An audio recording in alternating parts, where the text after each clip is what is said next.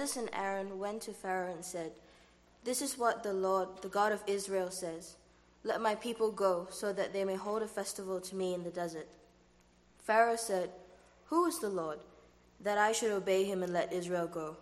I do not know the Lord, and I will not let Israel go. Then they said, The God of the Hebrews has met with us. Now let us take a three day journey into the desert to offer sacrifices to the Lord our God, or he may strike us with plagues or with the sword. But the king of Egypt said, Moses and Aaron, why are you taking the people away from their labor? Get back to your work. Then Pharaoh said, Look, the people of the land are now numerous, and you are stopping them from working.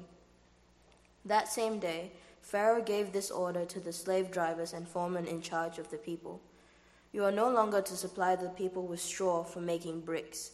Let them go and gather their own straw, but require them to make the same number of bricks as before. Don't reduce the quota. They are lazy. That is why they are crying out, Let us go and sacrifice to our God. Make the work harder for the men so that they keep working and pay no attention to lies. Then the slave drivers and the foremen went out and said to the people, This is what Pharaoh says I will not give you any more straw. Go and get your own straw wherever you can find it, but your work will not be reduced at all. So the people scattered all over Egypt to gather stubble to use for straw. The slave drivers kept pressing them, saying, Complete the work required of you for each day, just as when you had straw. The Israelite foremen appointed by Pharaoh's slave drivers were beaten and were asked, why didn't you meet your quota of bricks yesterday or today as before? Then the Israelite foreman went and appealed to, to Pharaoh. Why have you treated your servants this way? Your servants are given no straw, yet we are told, Make bricks. Your servants are being beaten, but the fault is with your own people. Pharaoh said, Lazy, that is what you are. Lazy. That is why you keep saying, Let us go and sacrifice to the Lord. Now get to work. You will not be given any straw, yet you must produce your full quota of bricks. The Israelite foremen realized they were in trouble when they were told, You are not to reduce the number of bricks required of you for each day. When they left Pharaoh, they found Moses and Aaron waiting to meet them, and they said, May the Lord look upon you and judge you. You have made us a stench to Pharaoh and his officials, and have put a sword in their hand to kill us. Moses returned to the Lord and said, O Lord, why have you brought trouble upon this people? Is this why you sent me? Ever since I went to Pharaoh to speak in your name, he has brought trouble upon this people, and you have not rescued your people at all. Then the Lord said to Moses, Now you will see what I do to Pharaoh. Because of my mighty hand, he will let them go. Because of my mighty hand, he will drive them out of his country. God also said to Moses, I am the Lord. I appeared to Abraham, to Isaac, and to Jacob as God Almighty, but by my name I but by my name the Lord, I did not make myself known to them.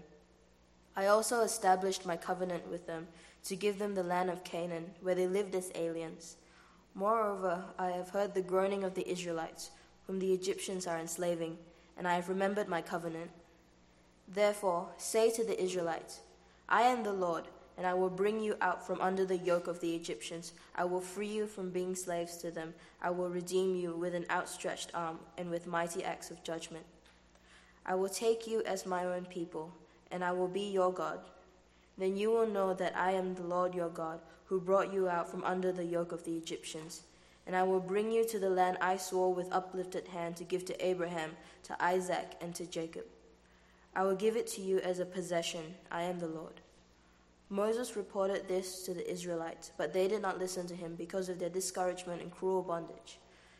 Then the Lord said to Moses, Go, tell Pharaoh, king of Egypt, to let the Israelites go out of his country. But Moses said to the Lord, If the Israelites will not listen to me, why would Pharaoh listen to me, since I speak with faltering lips? Now, when the Lord spoke to Moses in Egypt, he said to him, I am the Lord. Tell Pharaoh, king of Egypt, everything I tell you. But Moses said to the Lord, Since I speak with faltering lips, why would Pharaoh listen to me? Then the Lord said to Moses, See, I have made you like God to Pharaoh, and your brother Aaron will be your prophet. You are to say everything I command you, and your brother Aaron is to tell Pharaoh to let the Israelites go out of his country. But I will harden Pharaoh's heart And though I multiply my miraculous signs and wonders in Egypt, he will not listen to you. Then I will lay my hand on Egypt, and with mighty acts of judgment I will bring out my divisions, my people, the Israelites. And the Egyptians will know that I am the Lord when I stretch my hand out against Egypt and bring the Israelites out of it. Moses and Aaron did just as the Lord commanded them. Moses was 83 years old, and Aaron 80, 80 years old, and Aaron 83 when they spoke to Pharaoh. Yes, God.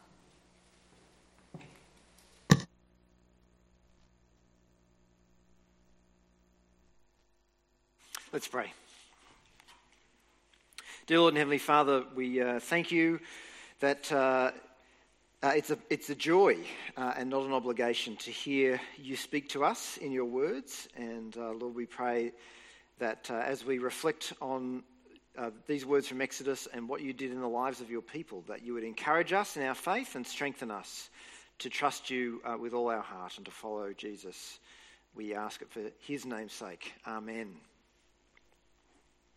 Uh, I don't know if anyone much here follows what happens in, uh, in Sydney, but over the last couple of years, there's been a major construction work going on in the city of, of Sydney, where uh, in a number of the main streets in and around the city centre, they've been installing light rail along, uh, along the streets. You know, they tore it up 50 years ago, whatever it was, and now they've decided to put it back in again.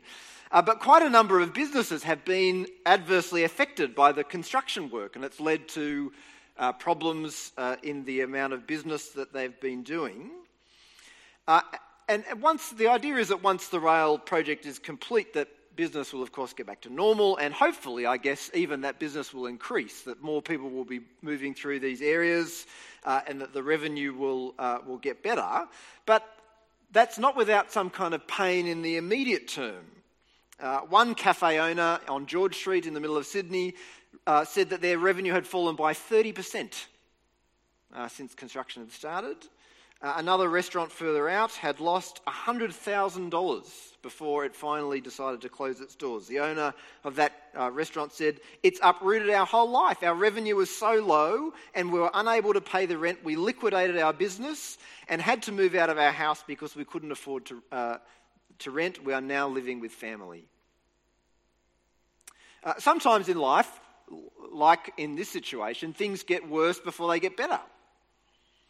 Uh, and that's the kind of experience that Moses has here in this chapter in Exodus. God's called him to lead his people out from under slavery uh, and to freedom.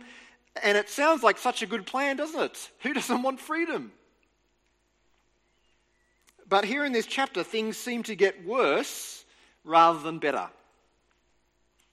And that's helpful, I think, for us because sometimes that's the experience of our lives as well. Things aren't always on this kind of upward slope, they're not always improving. Sometimes things are bad and they just seem to get worse and worse and worse and worse. But these events in these chapters in Exodus help us to grow, I think, a big trust in God, even in the face of unexpected disappointments, and challenges. Uh, if you weren't here last week, Steve preached on Exodus chapter 3 and 4 and how God had commissioned Moses to lead the people out of Egypt and out from under slavery uh, at the hands of the Egyptians. Moses was a very reluctant messenger and he did everything in his power to avoid doing what God had asked him to do. But finally, at the beginning of uh, this chapter, Moses does what God had told him to do. He summons up his trust in God and he goes to Pharaoh with, uh, with Aaron. And Aaron says to Pharaoh in verse 1 This is what the Lord, the God of Israel, says Let my people go. Let them go so that they may hold a festival to me in the wilderness. And what does Pharaoh say? Well, basically, Pharaoh says, Well, who do you think you are? Verse 2 Pharaoh said, Who is the Lord that I should obey him? I don't know who he is. Who, sh- who, who is he that I should obey him and let Israel go? I don't know the Lord, and I won't let Israel go. Finally, Moses summons up the courage to get there, to get in front of Pharaoh. He does what God's told him to do, and Pharaoh doesn't want to listen. And actually, worse than that, Pharaoh doesn't just say, Well, get out of my sight, I don't want to see you anymore. Pharaoh actually makes things worse. He decides to get back at uh, Moses and Aaron by afflicting the people. He tells the slave drivers to not provide the Israelites with the straw that they need anymore for making the bricks. And the catch is that they still need to make the same number of bricks every day that they were making before. So now they have to collect the resources that they need to do their work, and they have to do all the same work that they were doing previously. You get a sense of just how problematic that is in verse 12, where it says, So the people scattered all over Egypt to gather stubble to use for the straw. That is, it's not as though, oh, we need some straw. We'll just collect the straw that's lying around here in the kind of the brick making yard. They have to scatter all over the land of Egypt to find the straw that they need in order to make these bricks. And when they don't achieve the quotas, the slave drivers beat uh, their overseers and they demand, Why aren't you meeting your quota? It's brutal. It's the kind of response from Pharaoh that's intended to scare people off ever asking uh, for mercy again. Uh, I, I, watched a few weeks ago, I watched Schindler's List, which is a, a great but awful film, isn't it? Um, uh, and in that, you know, there's the camp, the camp commandant.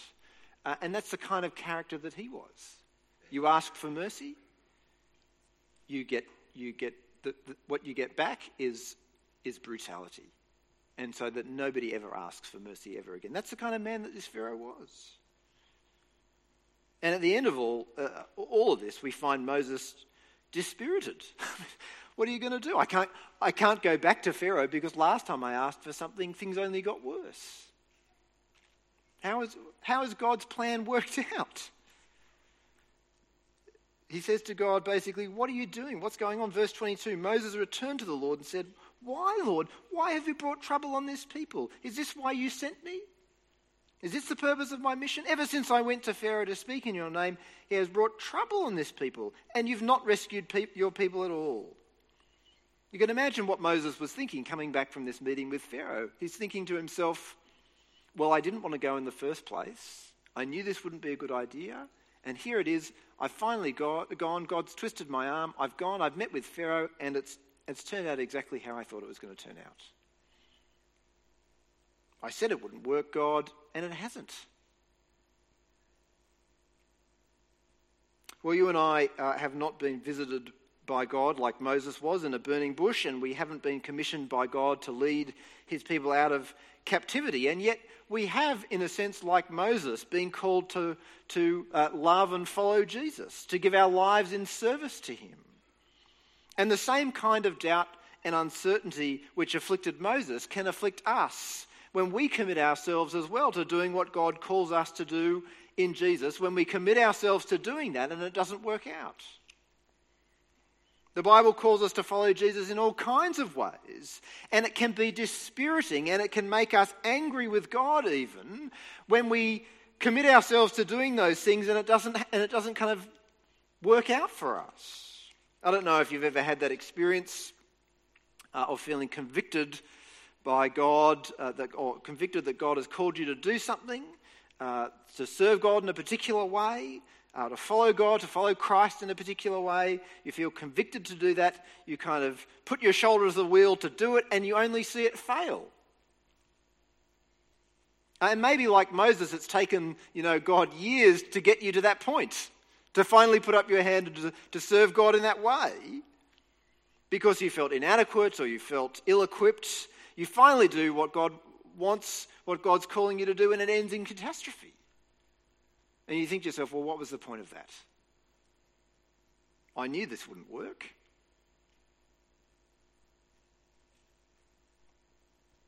Uh, maybe it's Jesus' call to love our neighbour. Maybe you're seeking to put that into practice at the moment. You really kind of, that's, that's a big focus for you at the moment. Uh, and God has uh, put a person in your life to love, but that person is, is actually making your life a misery. You've set your mind and your heart and your will to, to be a blessing to that person, uh, but they're actually just kind of sucking your life dry. Or maybe it's God's call to, to, to, kill off some kind of sin in your life. You know, God's lead, led you by a hard road to the conclusion that you need to do that. Uh, and so, by God's grace, you're seeking to crucify sin uh, and to live to Christ. And you think to yourself, well, this is going to make my life better, isn't it? You know, killing off sin and following Jesus, this is going to end, uh, this is going to end well. But actually, maybe your experience is the moment that, at least at first anyway, it, your life is, is more difficult, not more joyful. Or maybe it's God's call to share the gospel with people you realize that God has called all of us as Christians, as believers, to share the good news about what Jesus has done with other people. And so you've committed to doing that. And you finally summon up the courage to, to do that more and more. But it actually it ends badly. And the person that you that you speak with shuts you down. And at the end of the conversation, the only thing you know for certain is that this relationship is probably not going to be the same as it ever has been before. And you think to yourself, well, God, I knew this wasn't going to work. Or maybe God calls you into mission or ministry, or He calls someone that you know, or someone that you love, or someone that you're supporting into mission and ministry. And you're there and you're supporting them and you're praying for them, you're, you're pouring money and time into the, the work uh, in this person's life. And at the end of it, there seems to be very little fruit. A handful of conversions, maybe. Or it might even be embracing the gospel for ourselves. That is, God comes to us with the offer of free forgiveness. In, in, in, the death of Jesus, He offers us a place in His family through Christ when we were His enemies. He offers us life and hope and peace and joy uh, and, and fellowship with Him through the Holy Spirit. And maybe you've received that gift, you've entrusted your life to Jesus, you've, you've given your life to Him, and, and, and now you're looking at your life and you're, you're thinking to yourself, what was the point of this? God, I've taken up this call to follow Jesus, to entrust my life to Him, but where are the benefits? My life isn't, isn't all fixed. And in all those situations, we come away, I think, in the same, same situation as Moses. Well, what was the point of that? God, God, what are you doing? I've heard your call, I put it into practice, but what was the point? Where are you, Lord? But Moses' experience here in Exodus uh, chapter 5 and 6 reminds us that God's call on our lives doesn't necessarily come with the ironclad guarantee that the moment we set our uh, shoulder to the wheel, the moment we open our mouths, the moment we set ourselves to do what God has called us to do, there's no guarantee that the moment that we do that, that everything will work out 100%. There's no guarantee even that the moment that we give ourselves to, to, to, to, Jesus, that we entrust ourselves to Him, there's no guarantee that our lives from that moment will be 100% okay. That's not written anywhere.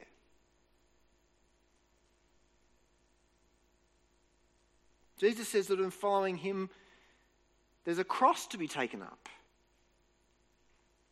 and there's hardship. He said that following him means accepting persecution and opposition. So take sharing the gospel as an example of, of, of what, uh, what can happen. God never says that that will be 100% successful, first time, every time. But God calls us to speak to people about Jesus and to share the good news. But He doesn't guarantee that's an unmitigated success. in fact, the Bible often tells us that there will be opposition and resistance. Uh, so, when God called the Apostle Paul to a worldwide ministry to the Gentiles, he commissioned him with these words I will show him how much he must suffer for my name. it's, not, it's not on the contract uh, that most people have for mission and ministry. Uh, most people sign up on the dotted line uh, to follow Christ, that's not what most people envisage. I will show him how much he must suffer for my name. And of course, the ultimate example of that is Jesus Christ. Sent to do a great work of God, the greatest work of God, sent to do miracles, to testify that he was the Son of God and God himself. And what happened? He was strung up on a cross. But if the death of Jesus shows just how bad things can get, the resurrection of Jesus shows us that no matter how bad they get, God always wins. And that even the worst catastrophe is not outside the plan and purpose and the power of God. They did what, God, what, what God had determined beforehand should happen. And the mistake for us is when we look at our failure or our lack of success and we see that as a reason to give up on the call that God has on our lives. So God calls us in the gospel to follow Jesus. And we try that, or we try an aspect of that out in our lives, and it doesn't work. We try it once, it doesn't work, and we give up. But the fact that God's call in our lives is not always attended by spectacular or immediate success doesn't mean that God hasn't called us to, to follow Jesus or to follow Jesus in that way. It may just mean, as for Moses, that we have to wait. Moses' uh, initial foray into international diplomacy ended badly. But God did eventually lead the people out of Egypt. And Jesus' mission to save the world seemed to end badly, with the disciples scattered and the Messiah crucified. But actually, a few days later, it led to the redemption of an entire world of people who entrusted their lives to Jesus and brought the hope of resurrection for all those who trust in Christ. Although it can be dispiriting for us when things don't work out, we need to trust that God is wise enough and big enough that what He calls us to do will work out for our good and for His glory. So Moses, uh, God calls Moses to be this messenger, and, and Pharaoh doesn't receive that message. And the situation for Israel gets worse. But actually, then in the second part of chapter 5, the situation gets worse not only for Israel, but also for Moses as well. Uh, so in verse 15 and following, uh, we're told how the Israelite overseers go to Pharaoh to appeal to him about this increased workload. They say to Pharaoh basically, Look, we're doing what we can. It's not our fault. It's actually the slave driver's fault. It's your people's fault. Uh, it's impossible for us to do what you're asking us to do. But their plan backfires and Pharaoh accuses them of laziness. So in verse 17, lazy, that's what you are. You're lazy. That's why you keep saying, let's go and sacrifice to the Lord. Now get to work. You'll not have straw, you must produce, you'll not have any straw, you must produce your full quota of bricks. And the Israelite leaders, the overseers, the foremen hear that. They know that they're in trouble. And then they go outside, and who do they find waiting for them but Moses and Aaron? And they let loose. They say to them, May the Lord look on you and judge you. You've made us obnoxious to Pharaoh and his officials and have put a sword in their hand to kill us.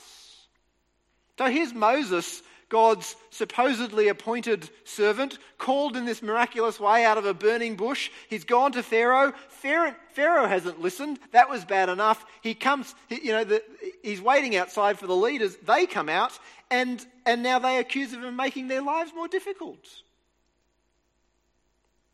The very people he's been sent to save have rejected him again and are calling on God to judge him. May the Lord look on you and judge you. Talk about crushing reception of, of, of an attempt to, to help people. And in the same way, I think if one of our great causes of discouragement in following Jesus is, is the failure of those things that we set out to do in following Christ. Perhaps an even greater cause of discouragement, I think, is when those people around us reject us specifically because of what we've done in trying to follow Christ. Or, or worse, as, as here, when we're rejected by the very people that God has sent us to help. So discouraging, isn't it? Not only to try things for, for Christ and for that to fail, but to be rejected by the very people that God has sent us to help. Uh, Peter Adam, um, the former principal of Ridley College in Melbourne, was once asked at a ministers' conference for senior ministers. So these are guys who have been in the game for a long time. Uh, and someone asked him this question Will I bear the scars of ministry for all eternity? Oh, Let's talk about sucking the life out of the room. Will I bear the scars of ministry for all eternity? That is, this man was saying that he'd taken up God's call to minister. That's what God had called him to do. Uh, but that ministry had brought him immense suffering. And it brought him immense suffering not from the world outside, not from the people outside the church, but actually the suffering had come from the people in the church, from the very people that God had called him to minister to. I should, I should just reassure you, this is not a veiled criticism uh, of this church, uh, but it's the reality of people, of all of us actually, called to ministry in different ways in Christ's kingdom.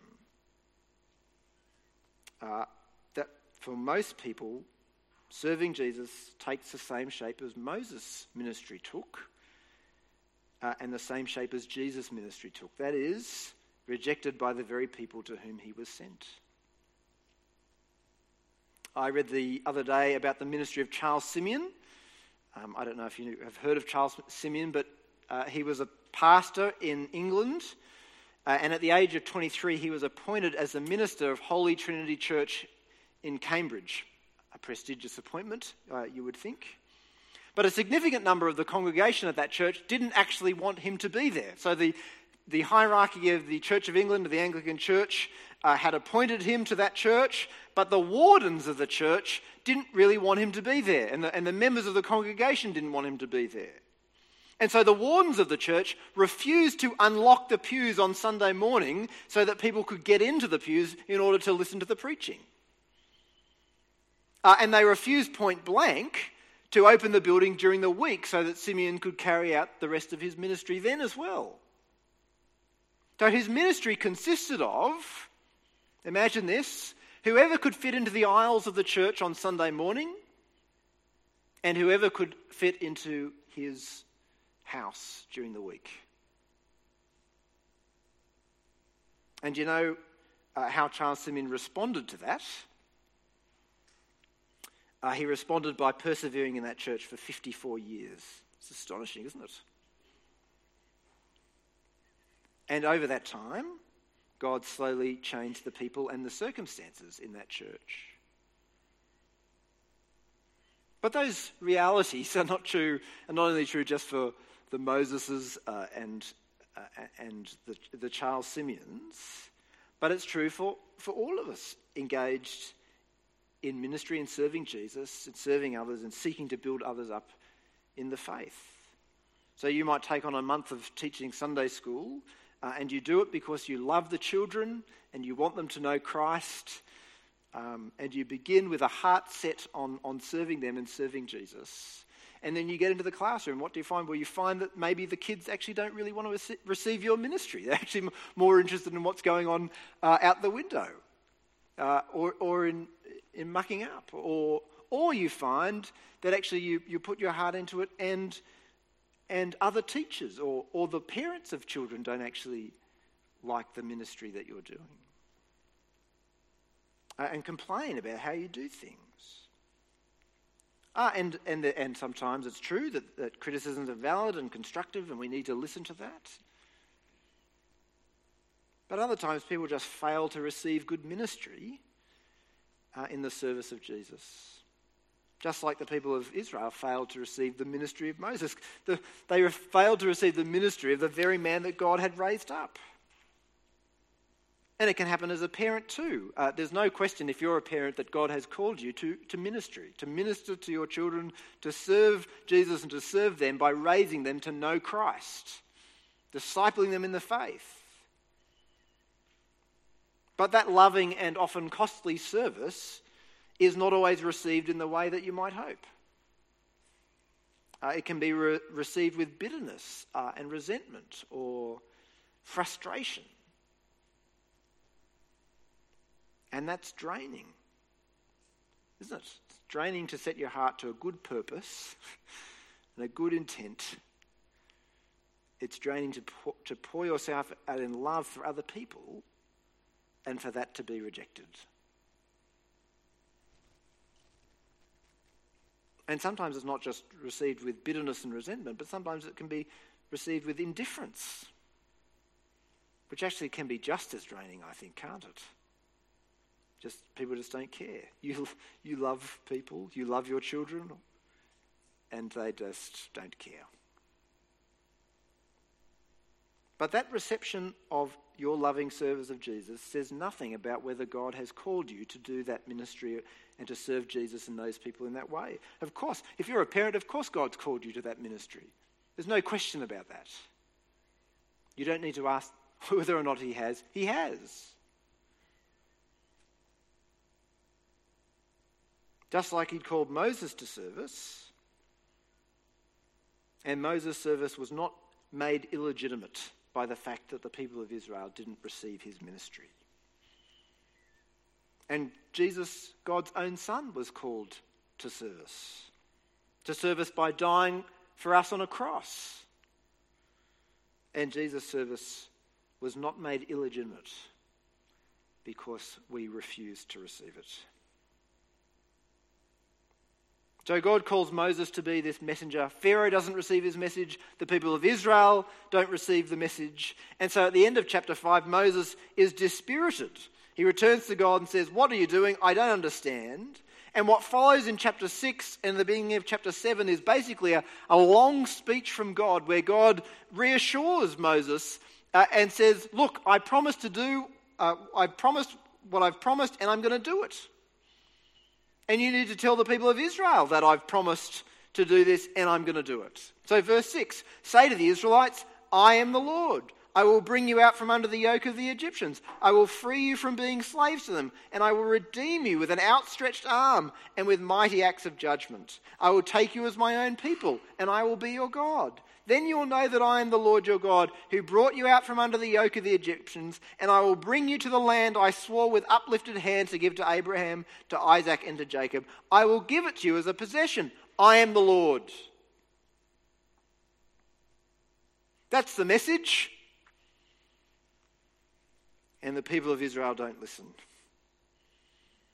They're so discouraged by what's happened with Moses' first attempt that they just can't believe it. All they can see is what's in front of them more work and no resources. And Moses is struggling to believe God as well. God uh, sends Moses back to Pharaoh, but Moses says to God, Well, if the people won't listen, then why would Pharaoh? if even your own people aren't going to listen to me, what's Pharaoh going to do? And then at the end of at the beginning of chapter 7, God says to Moses, Well, actually, Pharaoh isn't going to listen. I'm sending you back, and he's not going to listen at all. Uh, and that's the plan. That's actually my plan. My plan is that things are going to get harder. Pharaoh is not going to listen. But you need to trust me that I'm going to do what I promised. He's not going to listen, but you've got to trust me. God's calling on Moses to exercise enormous trust, isn't he? He's calling him to look beyond the present reality and to trust that he'll do what he's promised in the end. He's calling on Moses to trust that God will keep his word no matter what happens and no matter what seems to go wrong. That's certainly true with respect to Moses' ministry.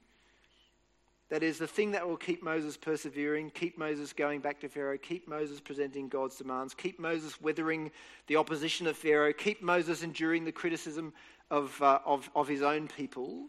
The thing that will enable Moses to keep going uh, and doing those things is his trust that God will actually do what he says. That will help him to persevere, his trust in God, that God will do what he says. But it's important, I think, that we see here that ultimately what God is calling Moses to trust is not that God will use Moses in ministry. That's not the thing that Moses needs to trust. He doesn't need to, before he goes in to meet with Pharaoh again, he doesn't need to say to himself, I trust that God can use me in ministry. What he needs to say to himself before he goes in to meet with Pharaoh again is, I trust that God will do what he's promised. I trust that God will save his people just as he said he will. What Moses what will keep Moses going is not the knowledge that God can use him, but the knowledge that God would really save a people for himself. That is, this is not about us primarily and about how God can use us. It's about God's great plan to save his people from Egypt. And ultimately, it's about God's great gospel plan to save a people for himself through Jesus Christ and his death on the cross. The most important thing that we need to know is not that God can use us in ministry, although he can and he does. And, and that's helpful to know, isn't it? It's encouraging to know that. But the most important thing that we need to know is that God will do what he's promised in Christ Jesus. And what will keep us going in life and what will keep us going in serving Jesus is not knowing that we can be used, but knowing that, that God will fulfill his promises. We need to trust in the, that in the death of Jesus there's forgiveness for sins, for all of our sins, and for the sins of anyone else who turns to Jesus Christ. We need to trust that in the resurrection of Jesus, there's power to make us new and to make others new, whoever turns to Jesus Christ. We need to trust that God's Spirit can and really will change us and others. We need to trust that God can fix the world, that as broken as the world is and as broken as it, as it seems to be getting, God can really fix that. We need to trust that God's judgment, which seems unfathomable to us, that He's we need to trust that He's right and good in judging those who refuse to receive Jesus Christ. And although we're saved by trusting Jesus, we only need the tiniest faith which says, I'm, I'm with Christ and I trust Him. And we need to grow in that trust every day. We need to grow in trusting that we're forgiven. And we need to grow in trusting that God can change us. And we need to grow in trusting that God will make us more and more like Jesus Christ every day. And you see, it's when we anchor our lives in those truths and in those gospel realities it's when we anchor our lives there in those core promises of the gospel and in the truth of what God has done in Christ.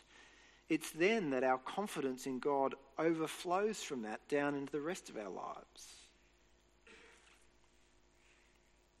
After all, if God can cover over the sins of millions and millions of people who entrust themselves to Jesus, then how much more able is He to cover over your sins and my sins?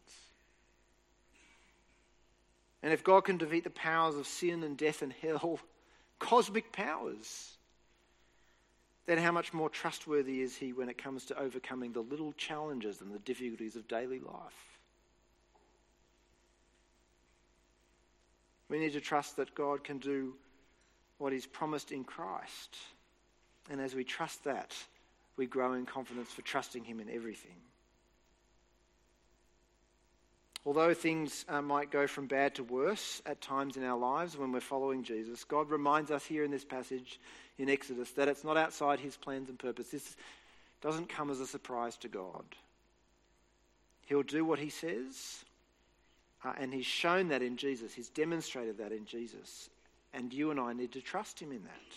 We need to trust him for the big promises of the gospel through which we're saved and as we do that, we need to trust Him for the small things of life as well, in which we serve Him and we live for Him according to His purposes and His calling on our lives in Christ Jesus. Let's pray.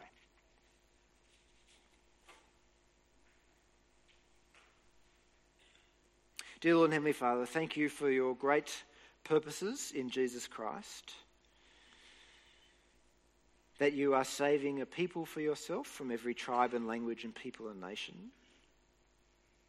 And Lord, thank you that you have called many of us out of darkness and into the wonderful light of the gospel. Lord, thank you that we have seen and beheld your glory in Christ Jesus. And that beholding Christ, we will be changed And we are being changed every day by your powerful Spirit with ever increasing glory into the image of your beloved Son.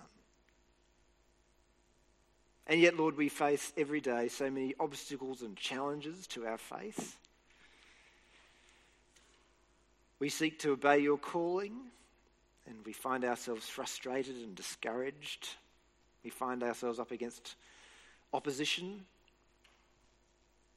We find ourselves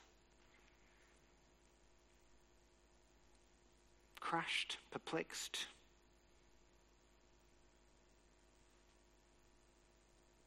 We find ourselves rejected